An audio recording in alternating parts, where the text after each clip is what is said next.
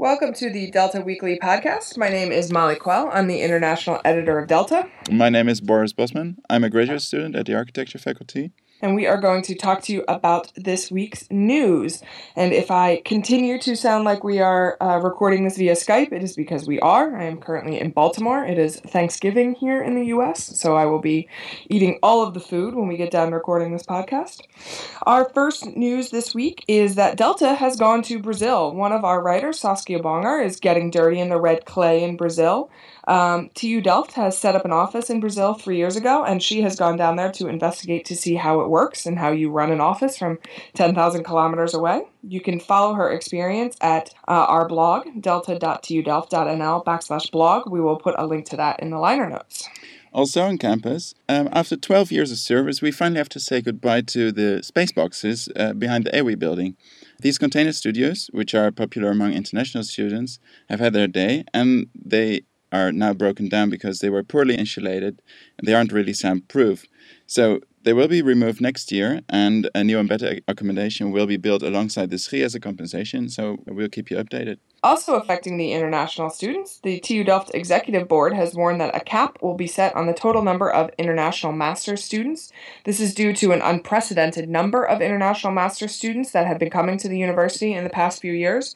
International master's students are promised housing in their first year, and the university is having serious problems finding adequate housing. The exact number is not known yet at what the cap will be, but we will update you as more information becomes available. Okay. Uh, last year, uh, an extension of the sports center was presented as a reaction to the growing number of students. And the student council already agreed to the plan, but the employees of the university wanted a separate dressing room and showers, which is, of course, a bit logical because meeting your professor or student in a dressing room might be a bit odd indeed.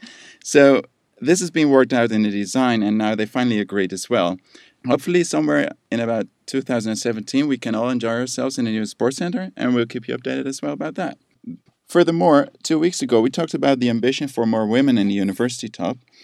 Uh, in Dutch higher education, the college track, or HBO in Dutch, uh, they seem to be a little bit ahead of universities with about 30% of women in the board.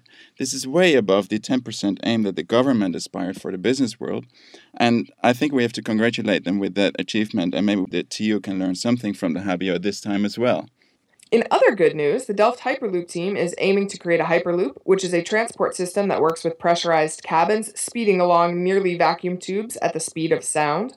It is the latest student group to operate in the Dream Hall, which is a space that allows student groups to work on their projects, including things like the Nuna solar car, and it just celebrated its 15th year anniversary. That's all the news that we have for you this week. My name is Molly. My name is Boris. And we will be back with you next week.